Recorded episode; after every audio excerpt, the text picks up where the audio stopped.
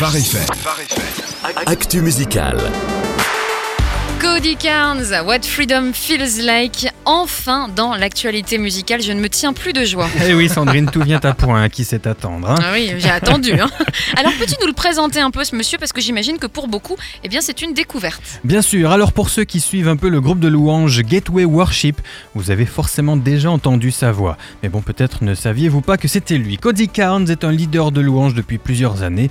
Il a d'ailleurs côtoyé Carrie Job des années durant. Il était son meilleur ami avant de l'épouser tout récemment. Oh, le petit carnet rose pour Sandrine. Regarde comme elle est, comme elle est toute contente. Bah oui, moi je trouve ça beau les histoires d'amour comme ça. De toute façon, comprenez pas le romantisme. Ouais, ouais. Allez, sinon pour en revenir à Cody Carnes, il a écrit quelques tubes dont The Cross as the Final Word que les Newsboys ont contribué à faire connaître, mais aussi Let the Heaven Opens, dernier album de Carrie Job. Bref, ce qui l'inspire, c'est de mettre l'espoir de Jésus dans des situations qui paraissent sans espoir, justement. Et j'imagine que c'est le cas aussi dans ce titre, What Freedom Feels Like. C'est une chanson fun. Il la voulait fun avec en tête l'image du moment où on dépose notre vie à Jésus, qu'il enlève tout le fardeau de nos fautes. Il voulait un moment musical qui exprime la légèreté ressentie à ce moment, le bonheur, c'est vrai. Avec la musique et côté parole, c'est plusieurs métaphores qui illustrent aussi la même chose, ce qu'on ressent quand on devient libre, sauvé, quand on rencontre Jésus, quoi. En gros, rencontrer Jésus, euh, ça se célèbre et c'est fun. T'as bien raison. c'est aussi pour cette raison que j'aime cet artiste. La chanson est à retrouver donc euh, sur un album. Oui, l'album euh, s'appelle, je vais y arriver, The Darker the Night, The Brighter the Morning. Autrement dit, plus sombre est la nuit, plus clair sera le matin. Bravo. Quels sont nos incontournables cette semaine?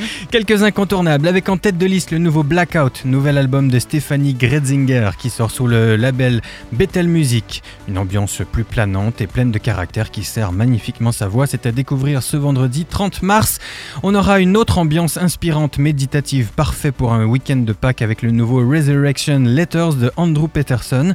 Et enfin, je vous propose de découvrir aussi l'univers indépendant et très intéressant du duo Paper Lights. L'album s'appelle Everything is Sound. Super, de quoi faire de belles découvertes en tout cas. Quelques scoops sinon Le nouveau Matt Carney qui s'appelle Crazy Talk est annoncé pour le 4 mai, tout comme le nouvel album de Lincoln Brewster. On savait qu'il arrivait, maintenant on a la date. God is God of the Impossible. Je vais y arriver encore, j'ai du mal ce matin. Dernier scoop, voilà. Dernier scoop qui concerne Jen Ledger. C'est qui Jen Ledger, Sandrine? Euh, Non, on dirait, je sais pas, on dirait Heath Ledger mais avec Jen Ledger. Ouais, mais non, bravo. Ah c'est la batteuse du groupe Skillet. Oula. Alors c'est un phénomène parce que non seulement elle est excellente batteuse, mais elle chante en même temps.